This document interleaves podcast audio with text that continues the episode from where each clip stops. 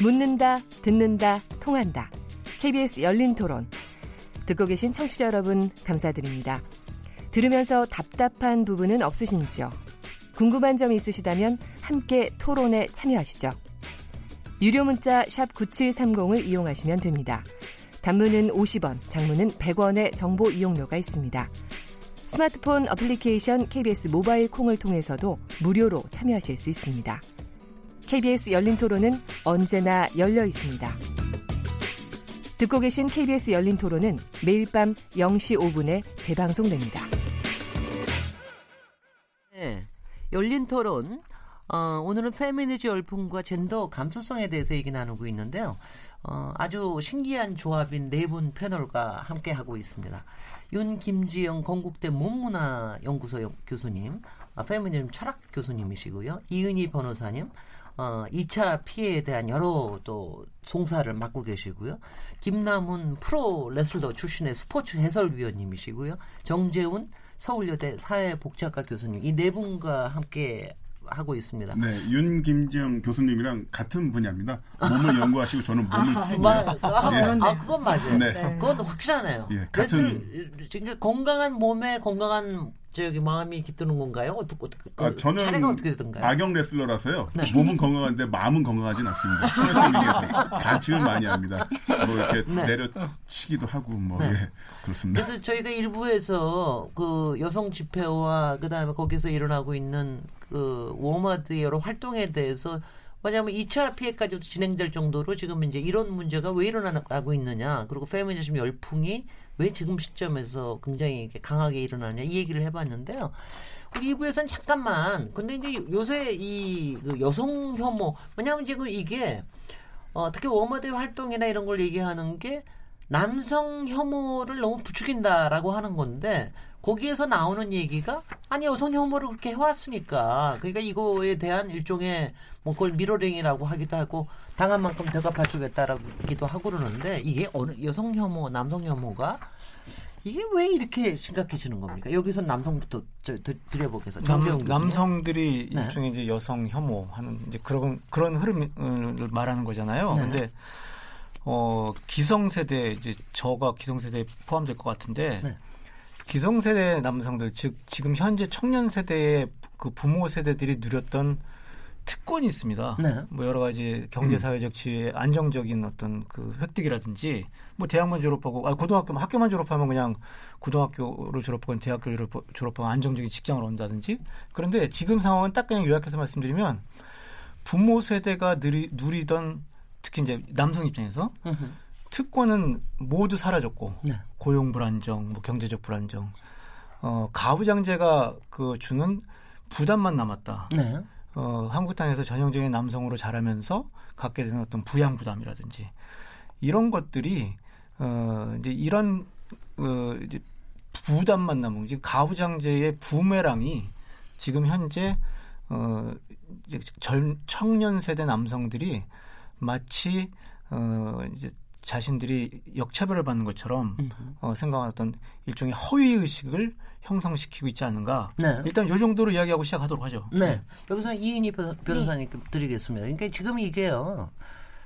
이게 바탕에 깔려 있는 게, 그러니까 네. 지금 지금 말씀하신 대로 가부장제와 지금 현재의 사회 불안 상황 네. 이게 맞물려서 이게 터져 나오는 곳이다라고 하는 이런 부분의 해석에 동의하십니까? 예, 일단 그거 동의하는데 네. 이런 부분도 있는 것 같아요. 그 고 베이스에서 착각, 굉장한 착각이 존재하는 거예요. 그러니까 나의 기회 불평등이 내 분노의 근원이 무엇으로부터 연원하는가에 대해서. 그러니까 젊은 동시대의 여성에게 동세대의 여성으로부터 그 어떤 피해가 일어난다라고 착각하고 있는 거죠. 네. 실은 그 기회 불평등과 그 분노가 일어날 수밖에 없는 어떤 여러 가지 문제들은 사회 문제는 지금 말씀 먼저 해주신 것처럼 실은 그 기성세대가 해놓은 잘못된 구조라든가 기존의 이제 남성 분들 기독 그러니까 그 기득권 남성분들이 많이 가져가고 있는 그 파이에서 연원하고 있는 거예요. 실은. 네. 그런데 그거를 아주 조그만 파이가 됐는데 그거를 그거에서만 나눠야 된다라고 착각하다 보니까 그 파이를 나눠서 조금 가져가는 또래 여성 집단에 대한 혐오가 굉장히 깊어지는 거죠. 그래서 음. 저는 이 착각을 어떻게 해야 할 것인가 이런 생각이 듭니다. 그래서 누구랑 파일을 나누나.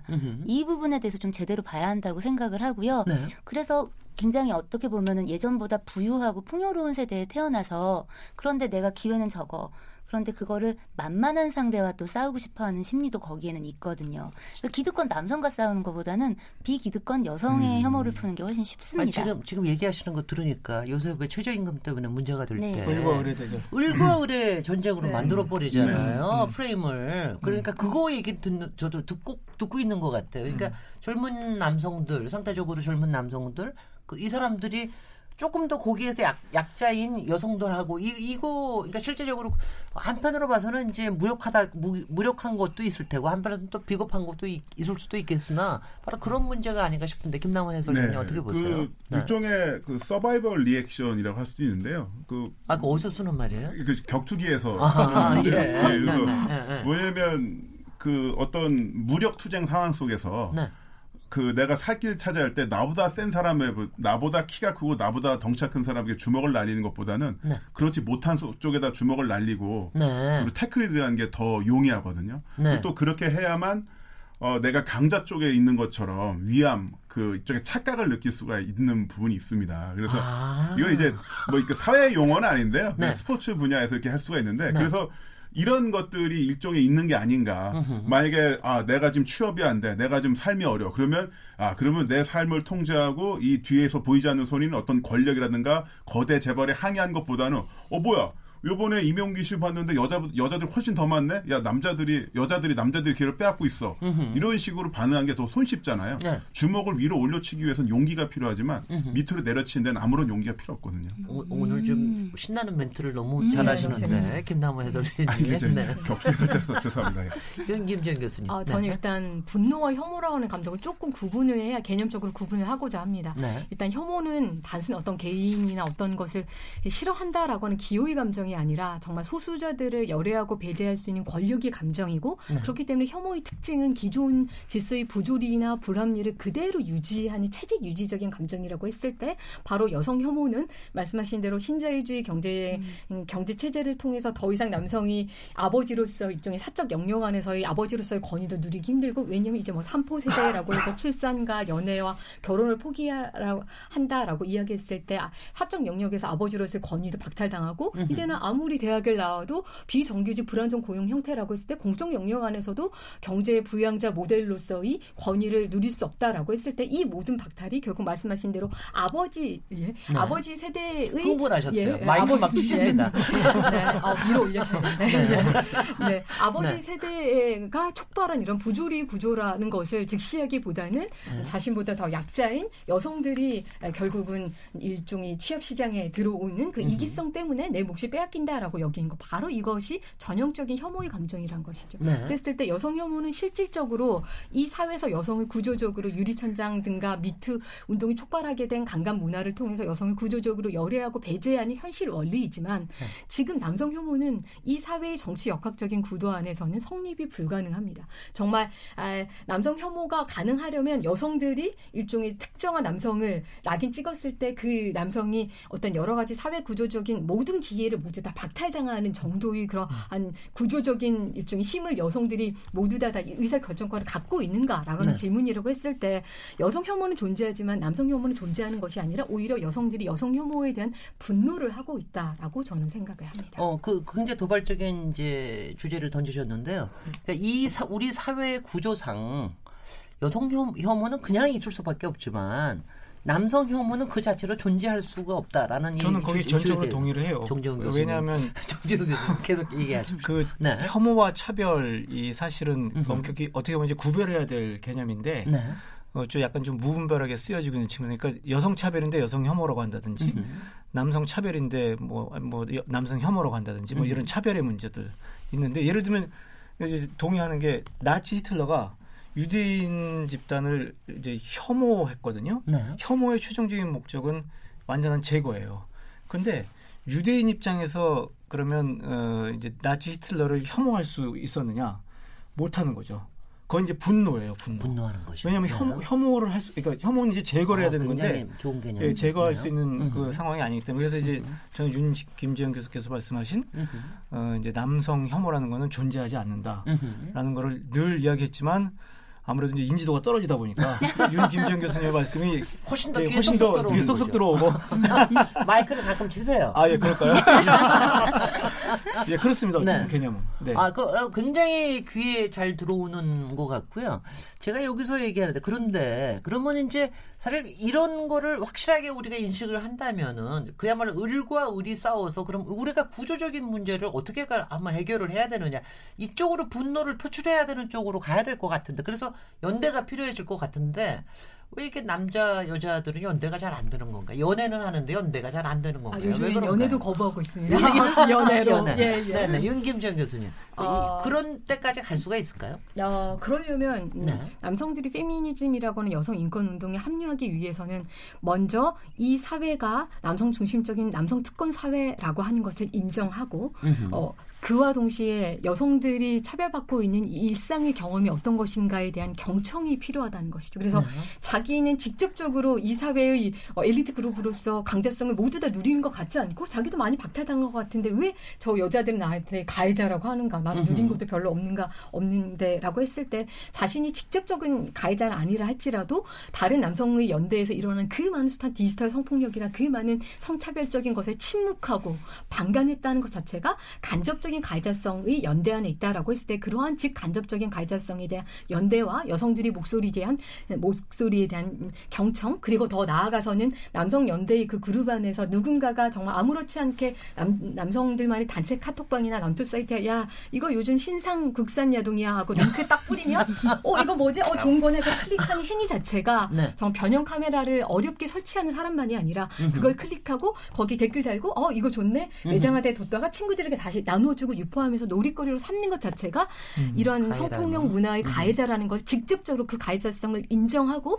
그 안에 누군가가 그런 카톡에 단체 카톡방에 누군가 또 그런 링크를 뿌, 뿌렸을 때 아 나는 안 보니까 클릭 안 하니까 침묵하는 것이 아니라 이것은 디지털 문제다. 성폭력에 당신은 성범죄를 저지르고 있고 난 이거 신고하겠다 더 이상 이것은 용인될 수 없다 라고 제동, 제동을 걸음으로써 지금까지 가동되어 왔던 남성연대 균열이 일으키면서 이탈적인 다른 남성성을 구성하는 방식으로 여성 음. 어, 운동에 저는 합류할 수 있다라고 생각합니다. 옆에서 김남은 해설위원님이 와, 그게 끄덕끄덕거리고 계세요. 처음에 네. 다소 동의 못하는 몇 가지 주제가 있었는데 아, 네. 말씀 듣다 보니까 예, 동의하게 되는데요. 사실 국산 야동이라는 단어 자체가 엄청나게 잔인한 단어입니다. 왜 우리나라에서는 합법적인 성인 포르노가 없기 때문에 실질적으로 모든 국산 야동은 불법 촬영의 피해자 네, 들의 영상물. 피해 영상물인 거고요. 근데 이거를 아까 단톡방 말씀하셨는데 실제로 단톡방에서 이게 누가 하나가 이걸 딱 올리면은 서로 그 마치 내 몸에 더 상처가 많어 내 몸에 있는 흉터가 더 멋있어라고 경쟁하는 불량배 무리들처럼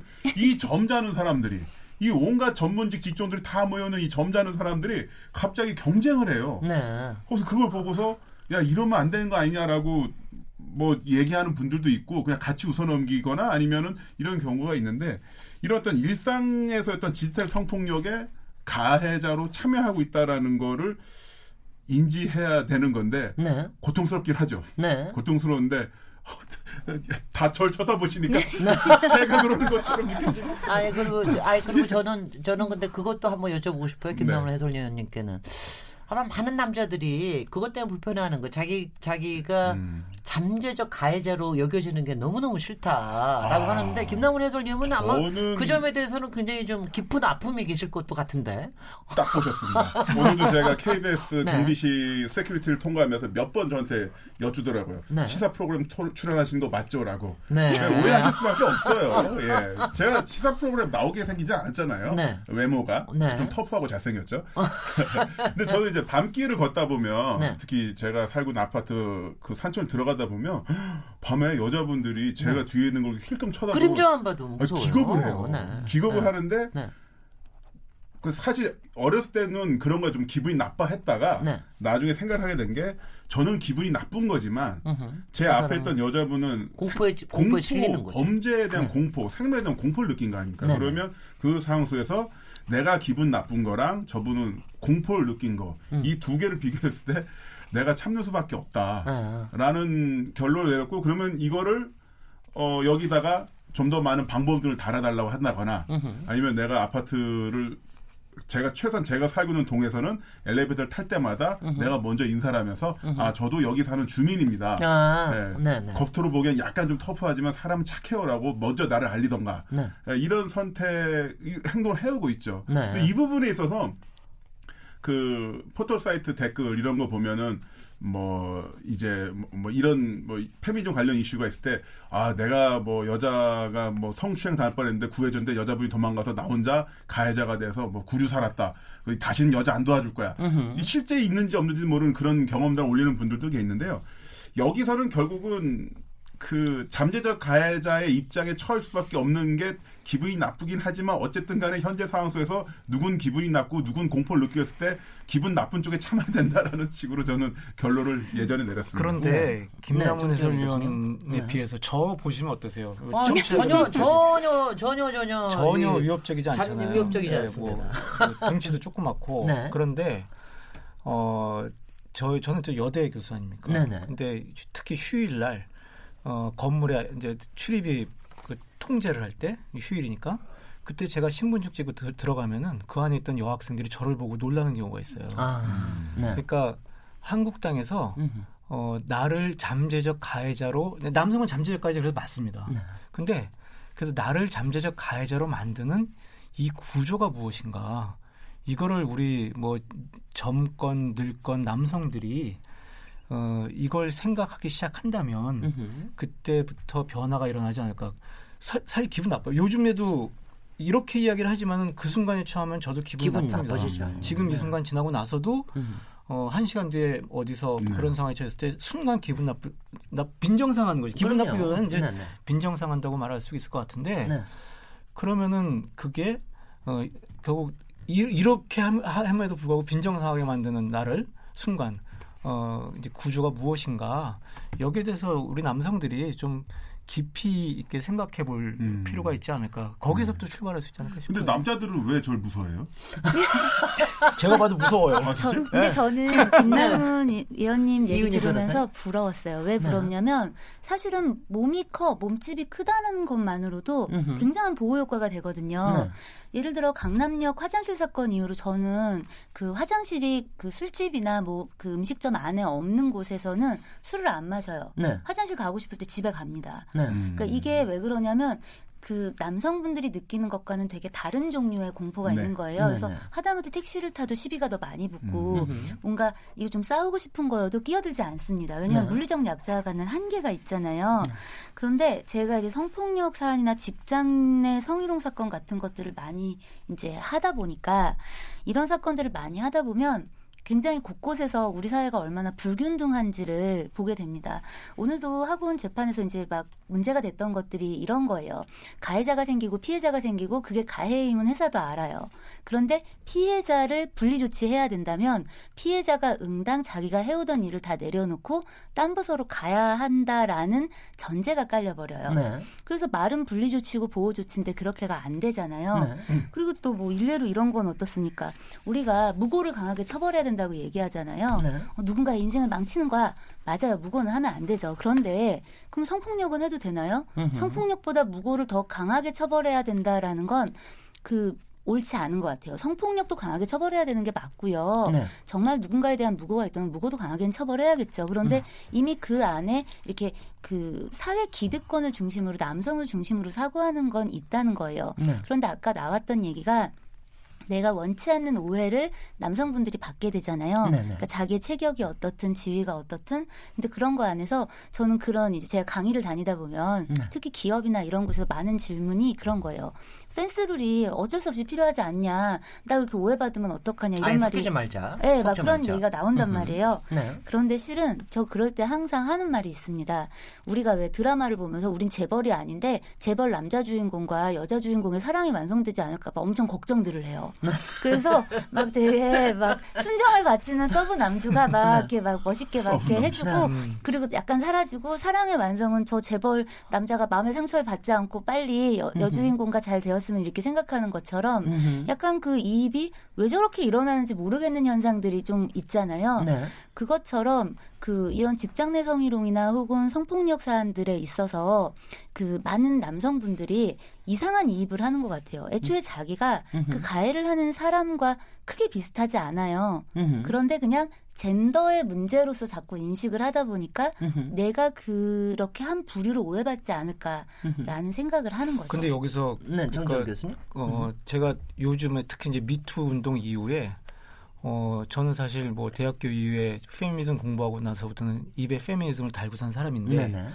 미투 운동을 보면서 아, 내가 여전히 어, 남성으로서 한계를 지니고 살고 있구나라고 네. 이제 반성을 하게 되는 게 저희 세대가 사실은 아니면 지금 현재 세대까지도 남성들은 이 특히 성희롱과 장난의 경계.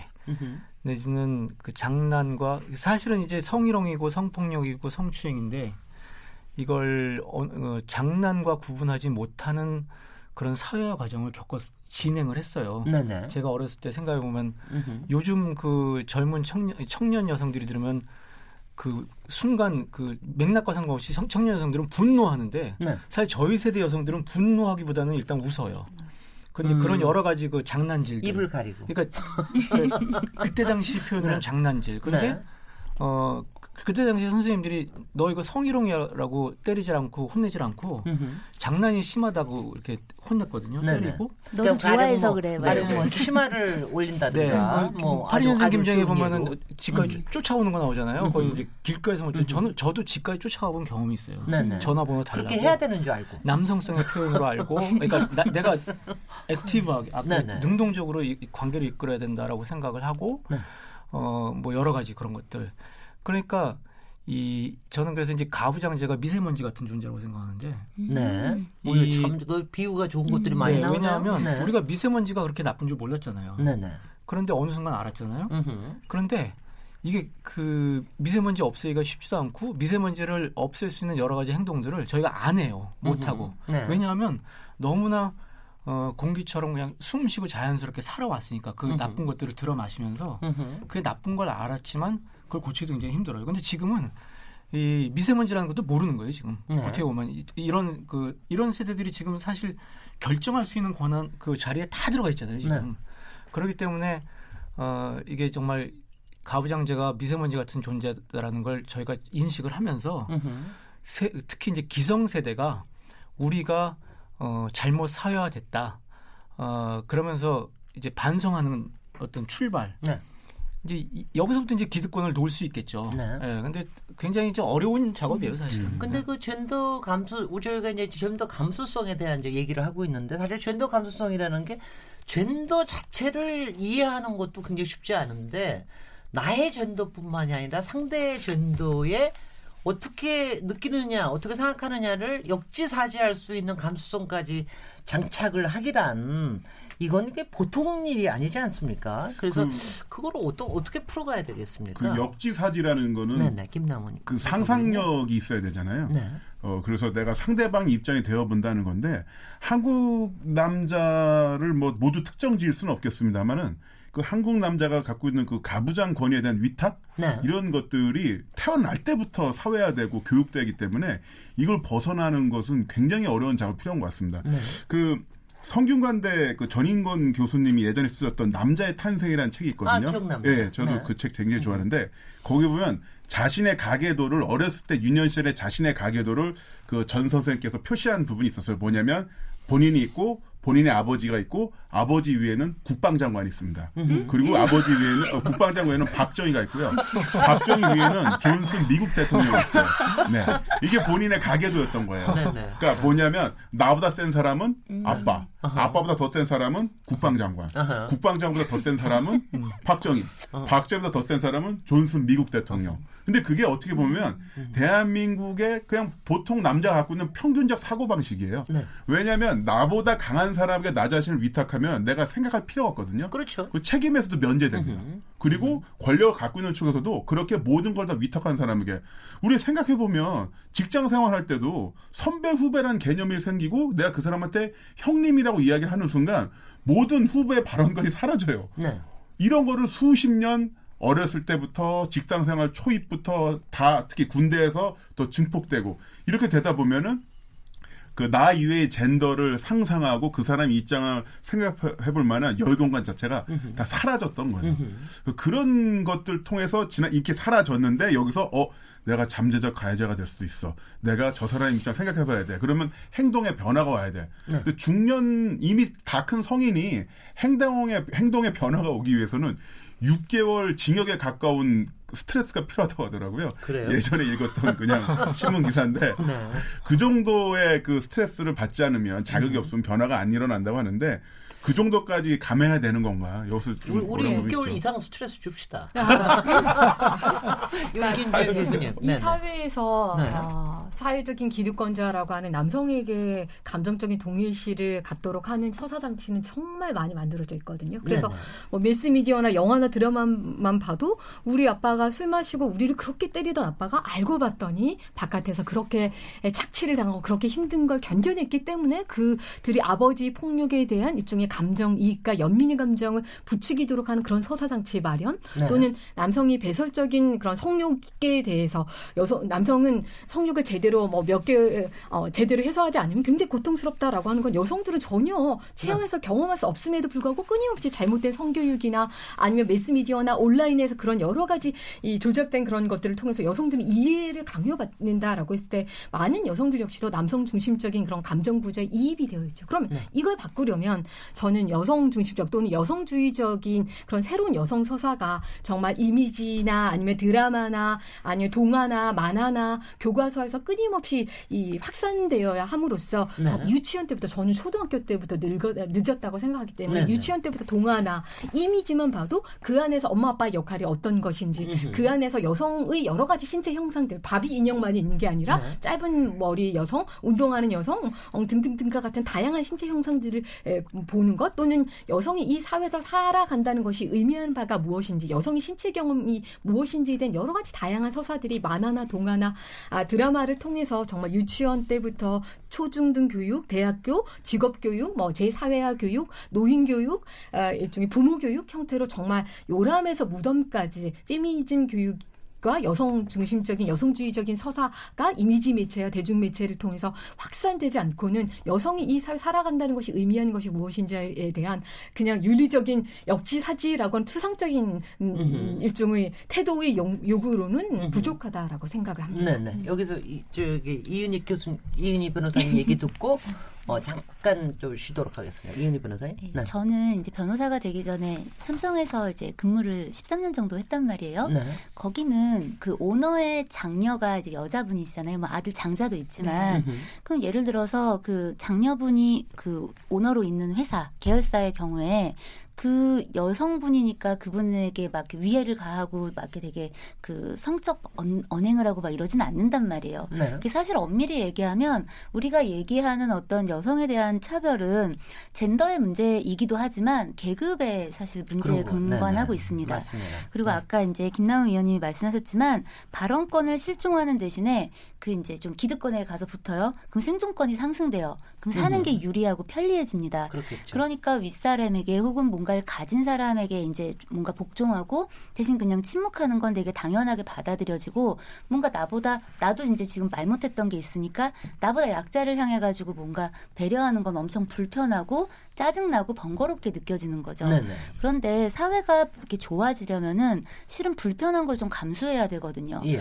저는 그래서 젠더 감수성의 베이스로 그러니까 그 기초에 우리가 약자를 위한 배려가 얼마나 돼 있나 네, 어린이든 장애인이든 그게 성소수자든. 여성이든 그런 게 안 돼 있는 거예요. 그렇기 때문에 사회가 사실은 지금 뭐 역차별이니 뭐니 이렇게 얘기를 하는데 역차별이란 말은 굉장히 모순적인 게 평등한 게 일단 이루어져야 역차별이 되는데 평등하지가 않단 말이에요. 네네. 그렇기 때문에 사회가 국가가 좀 적극적인 특별한 배려 조치가 음흠. 필요하다라고 생각합니다. 우리 1부에서 마찬가지로 또 지금 2부의 정리 말씀을 역시 변호사님이 또 잘 정리를 해주셔서 우리가 3부에는 또 국가가 또 정책적으로 해야 될일 이런 부분을 좀 토의를 하도록 하겠습니다. 잠시 쉬었다가 토론 이어가겠습니다. 지금 여러분께서는 KBS 열린 토론 시민 김진애와 함께 하고 계십니다.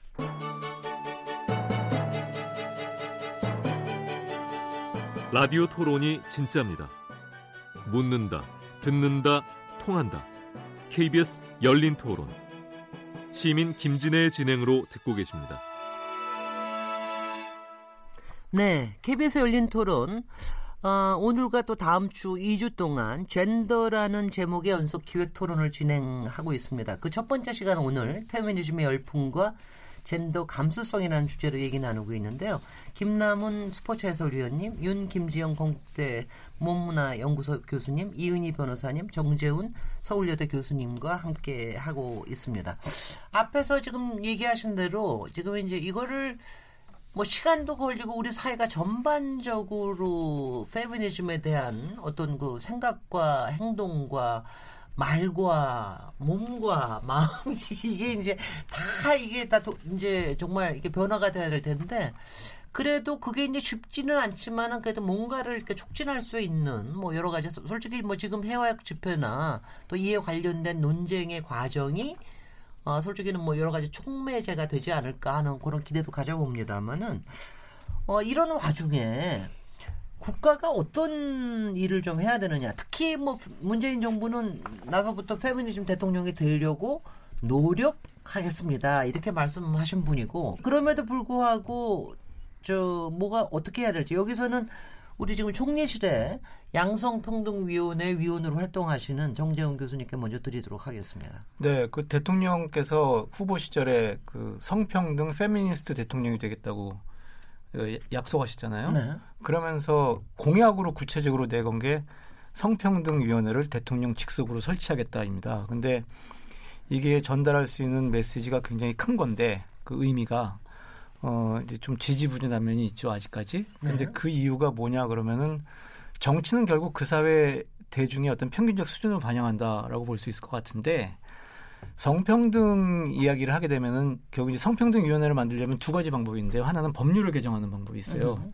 하나는 대통령령 시행령을 개정을 해가지고 직속으로 만드는 방법이 있는데 첫 번째 법률을 개정을 하려면 결국 국회가 국회가 있죠. 네, 양성평등 기본법 현재 음흠. 양성평등 기본법을 어, 개정을 해서 현재 양성평등 기본법의 토대를 둔 양성평등위원회를 성평등위원회로 만들면서 현재의 국무총리 소속 어, 산하 양성평등위원회를 대통령 직속 성평등위원회로 격상시키는 거예요. 네네. 그런데 이건 법률 개정 사안이기 때문에 국회를 통과해야 되는데 여러분 잘 아시다시피 성평등 그러니까 동성애 이렇게 연결해 가지고 어, 벌떼처럼 들고 일어난 그 시기가 있었어요. 네네. 그러면서 네. 그러면서 어 이제 법률안 그 이제 소위 말해서 이제 법률 개정을 주저주저하는 당정청이 이제 이런 상황이 생기지 않았나 싶고 네. 그래서 사실은 이제 국민들이 이 국회를 뒤흔들어야 되는 어 이제 그런 어 상황이 있죠. 그다음에 네. 두 번째 방법은 그러면 어 이제 대통령령으로 즉 전반적인 그 성평등 정책, 여성 정책을 다루는 게 아니라 아 어, 이제 젠더 폭력만 집중적으로 다룬다든지 이런 그래서 대통령령으로 시행령 그러니까 국무회의만 음. 통과하면 돼요. 그러면 네. 그래서 이제 대통령 직속으로 그래서 어 이제 젠더 폭력이라든지 특수한 주제만 다루는 성평등 위원회를 만들 수 있는 방법은 있어요. 그렇게 되면 그냥 문재인 빠르죠. 정부 안에서만 하는 거의 있게 되겠죠. 대통령이 음. 만약에 이제 물 정, 정권 교체 후에 그게 이제 지속 가능하겠냐는 조금 문제가 있을 수가 음. 있겠죠. 네, 네. 네 일단 있겠죠. 전체적인 네. 흐름은 이렇 습니다. 네.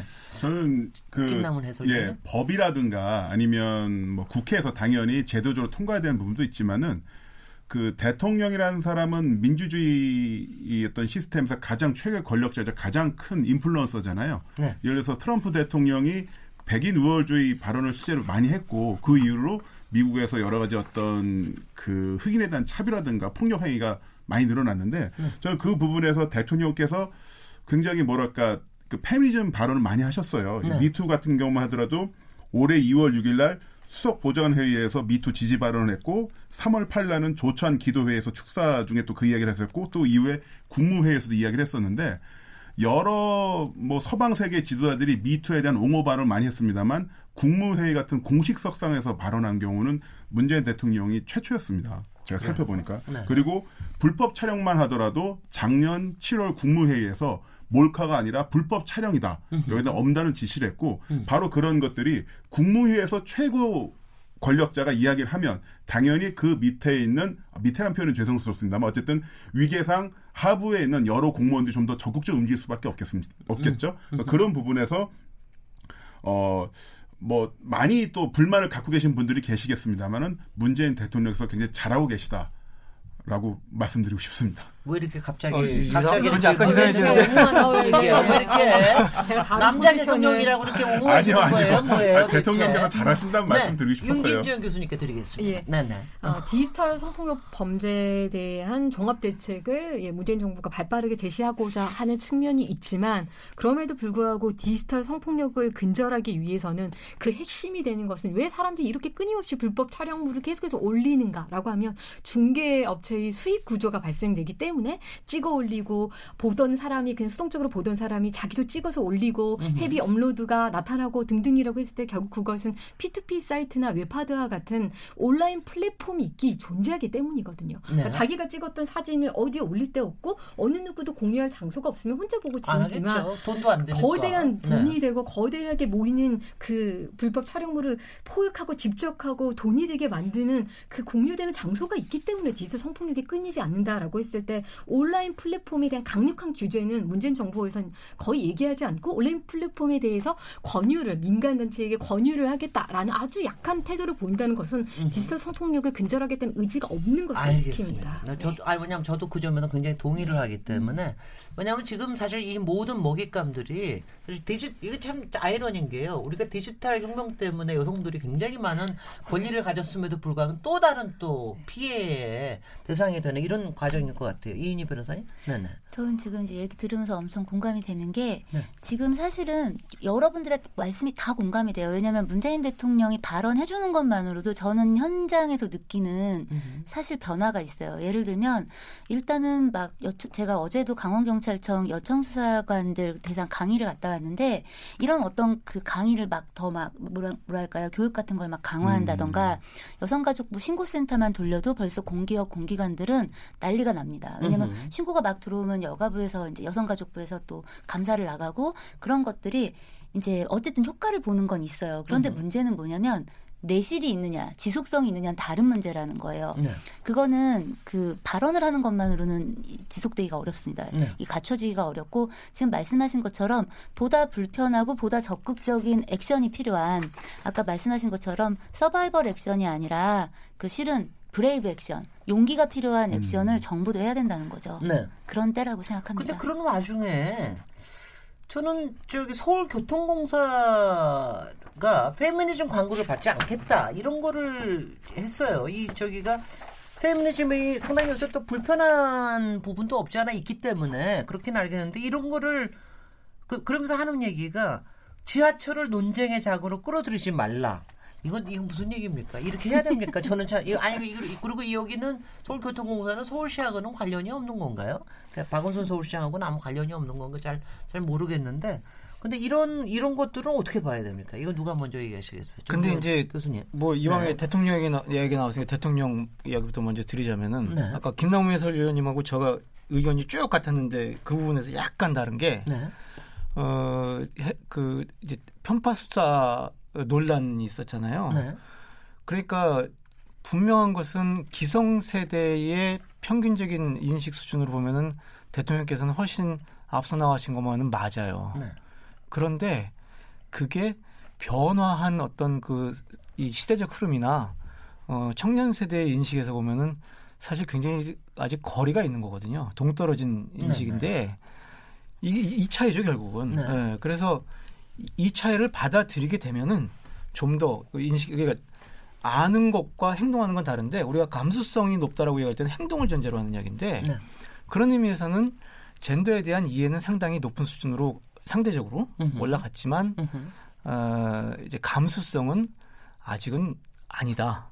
이렇게 본다면 음흠. 이 서울시 교, 서울교통공사 같은 경우 사실은 뭐 박원순 시장하고 관- 무관하지 않을 테고 분명히.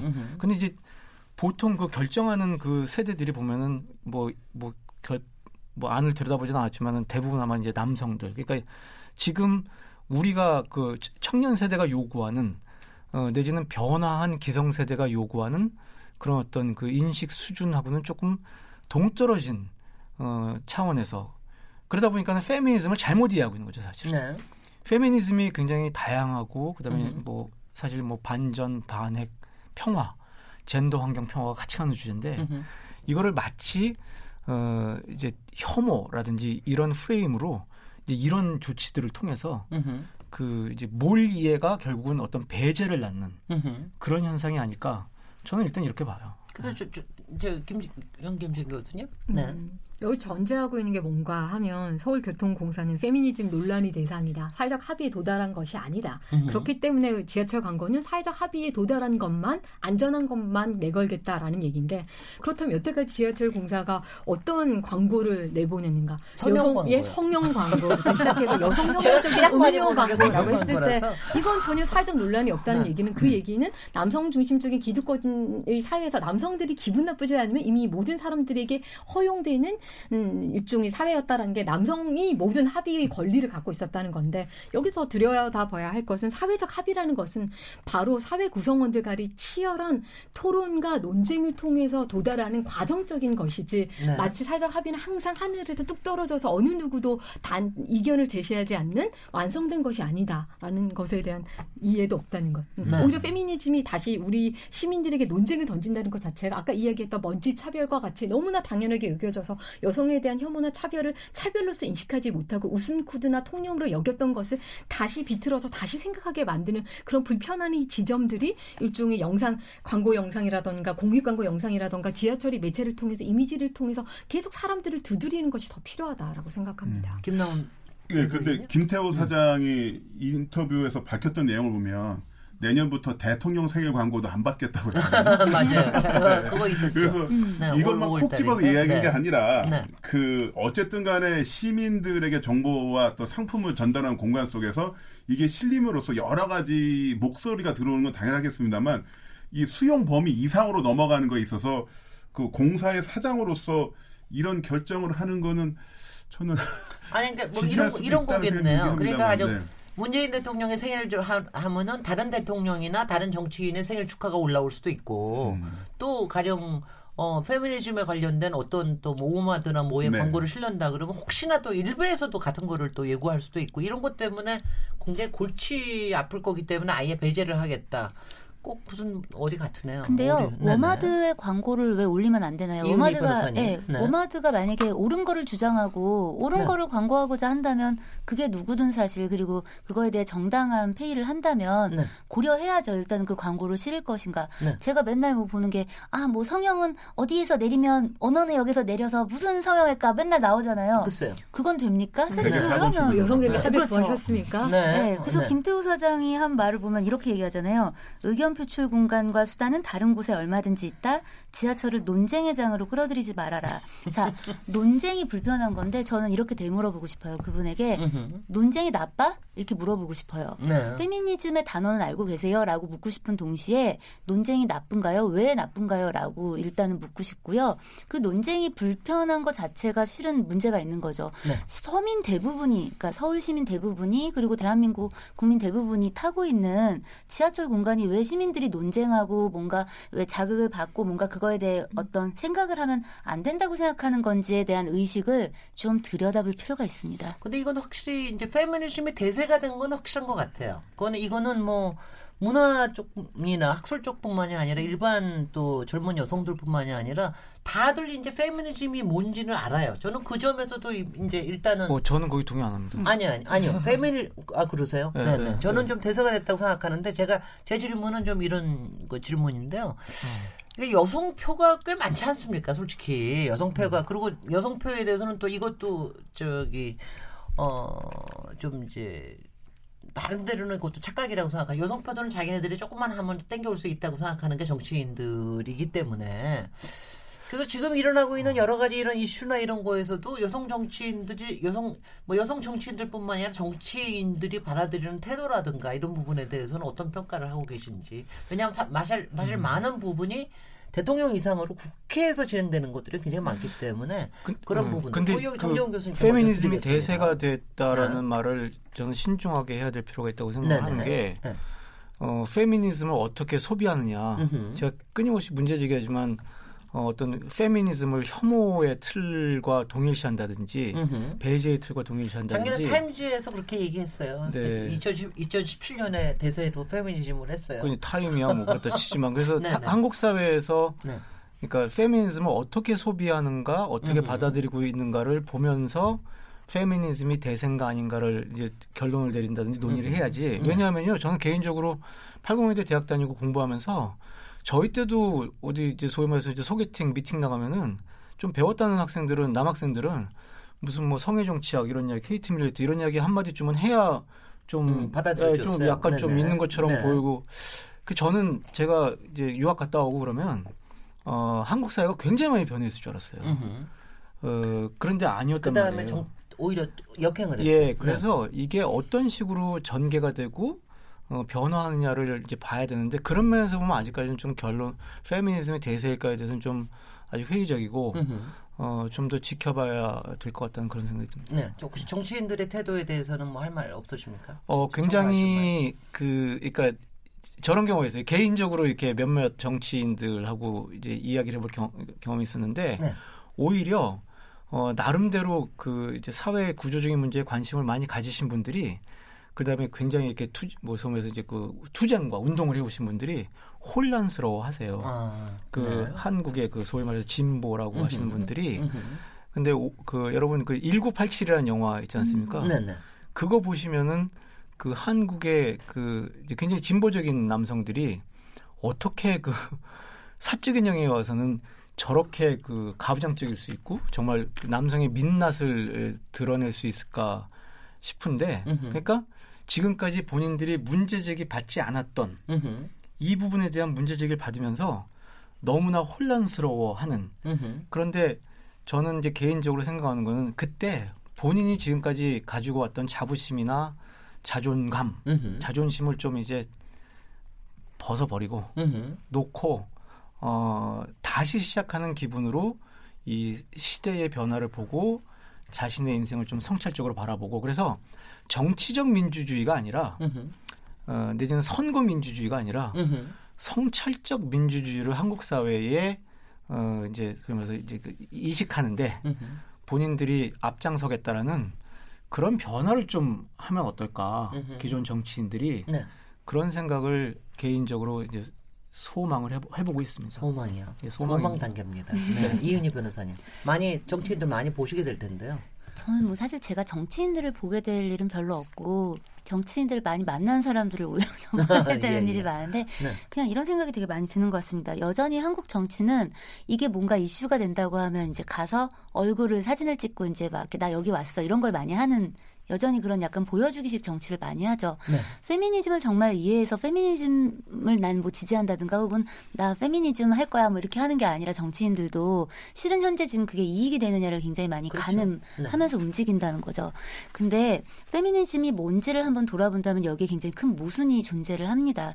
페미니즘은 사실 무슨 막 되게 과격한 무엇 이런 뭐 여성 우월주의 이런 게 아니잖아요. 네. 실은 평등하게 약자의 입장에서 어떤 그런 걸 바라보고 뭔가 보듬고 배려해야 된다. 그렇죠. 예. 이런 휴머니즘이란 말이에요. 그런데 그걸 생각한다면 우리 정치가 지금 그렇게 움직이고 있는가 좀 돌아봐야 돼요. 제가 이제 아까 제가 성폭력이나 혹은 어떤 그 조직 안에서 있는 어떤 문제들, 성과 관련된 음흠. 어떤 차별의 문제들을 많이 다루다 보니까 가끔씩은 그게 이제 싸움이 좀 커져서 그거를 국회의원들에게 뭔가 좀 질의를 한다든가 뭐 아니면은 자료를 달라든가 하는 그런 이제 의뢰인들 그렇게 동분서주하면서 인생을 멈추고 거기에 굉장히 매달려 있는 분들을 음. 보게 돼요. 네네. 그런데 그분들을 통해서 뭘 보게 되냐면 꽤 많은 그, 분, 그 국회의원들에게서 거절당해요, 이분들이. 음흠. 왜 그러냐면 그 조직이 힘이 더 세거든요. 그 조직에게서 얻을 이익이 더 많아요. 네. 그러니까 살짝 외면합니다. 그리고 너무 안타까운데 미안해. 우리가 지금 너무 일이 많아서 이렇게 이야기하죠. 네. 이것은 엄연한 현실입니다. 그래서 정치 연주소를 물어볼 때 뭐 대단한 걸 알아서 얘기할 수 있는 게 아니라 그 모습에서 우리 얼마나 한발 짝이라도 나왔어라고 물어본다면 음흠. 아직 멀었고 페미니즘은 아직 대세 아니고 이제 시작일 뿐이야라고 생각하고 있습니다. 음, 알겠습니다. 네. 반성하겠습니다. 저는 약간 페미니즘에 대한 정의에서 약간 네네. 다른데 윤- 페미니즘을. 예, 네. 페미니즘을 약자 입장에서 모든 것을 보듬고 배, 배려하는 휴머니즘이라고 이야기했을 때 이것 안에 이미 모성적인 그런 역할, 이런 사회에 대한 어떤 배려나 관심이나 아, 아, 평화 역할을 솔선수범해야 한다라고 하는 것을 페미니즘에 부여하게 되었을 때 여전히 이 사회에서의 모성적인 역할을 페미니스트가 아, 떠안게 되고 그랬을 때 페미니스트의 완결성, 도덕적인 흠결성에 대한 그런 공격이 결국 페미니즘 자체에 대한 와해로 여겨지기 때문에 저는 페미니즘을 이런 성차별적인 사회 안에서 어, 여성의 인권 운동으로 오히려 명확하게 한정을 하고 그 안에서 그때 여성이라는 것은 성소수자 여성, 장애인 여성, 음, 이주민 여성, 난민 여성 음, 등등등과 같은 교체성에서 생각될 수 있지만 이렇게 에, 무조건 보듬고 배려 않고 어, 일종의 에, 평화로워야 한다라고 하는 전제 자체가 아, 그런 의미는 아니었어요. 아, 예, 평등과 네. 용기에 대한 예, 다시 말해 말씀, 말씀하신 네. 대로 결국 페미니즘이라고 음. 하는 것은 새로운 평등 사회로 나아가기 위한 음. 새로운 분배판을 다시 짜는 것, 새로운 음. 가치에 대해서 논의를 하는 것, 예, 거기서 네. 저도 네. 동의합니다. 어, 오늘 얘기하면서 굉장히 많이 뼈 아픈 게, 아, 왜냐하면 정말 이 약자들이, 약자들이 서로 꼭 보듬진 않더라도 연대에서 뭔가를 좀 싸워가는 이런 쪽으로 좀 갔으면 좋겠다라는 생각을 좀 많이 하게 되는데, 오히려 지금 그런 분쟁을 우리가 잘 감당을 못하고 있는 게 아닌가 하는 그런 걱정이 좀 들면서 제가 마지막 질문 하나만 어, 우리가 여성과 그러니까 여성과 여성 안에서도 이게 어떤 갈등을 만든다라고 하는 거 뭐 이런 부분들에 대해서 다들 좀 착잡해하고 있는 것 같아요. 그래서 이제 이게 세대 차이일 수도 있고 계급 계급 간의 관계일 수도 있겠으나 이 부분에서는 우리가 또 어떤 연대 의식을 가져야 될지 이 부분에 대해서 마지막으로 한 말씀 해주시면 어떻습니까? 네, 윤김지은 교수님. 어, 네. 일종의 페미니즘이 아, 왜 우리에게 뼈 아픈가라고 하면 아, 이 페미니즘에서 이야기하고자 하는 성차별적인 이 사회에 복무하는 사람이 남성들만 있는 게 아니라 여성들도 많은 경우 이 안에서 적응하고 남성 중심 문법 안에서 어, 복무하는 측면이 있습니다. 그랬을 네. 때 어떤 누구가 일종 기성세대, 뭐 저와 같은 기성세대 페미가 지금 현상으로 일어나고 있는 새로운 세대의 페미보다는 훨씬 더 가부장제가 타협한 지점이 많기 때문에 네. 이 사회를 완전히 두드려 부순다라고 했을 때 그 부분이 나의 존재 지방까지 것까지 다 건드릴 때 네. 나는 거기에 대해서까지는 건드리지 않으려고 했을 때 일종의 새로운 페미들이 더 과격한 얘기를 하는 것에 대해서 불쾌함을 느끼거나 네. 아, 나 자신에 대한 개인적인 공격으로 여겨질 수가 있는데 예, 지금으로서 저는 새롭게 일어나고 있는 페미니스트들 물론 정치 정책적인 측면에서는 이제 시작이지만 제가 왜 이것을 페미니즘의 세기라고 이야기를 하는가라고 하면 정말 페미니즘이 예전에는 90년대 초반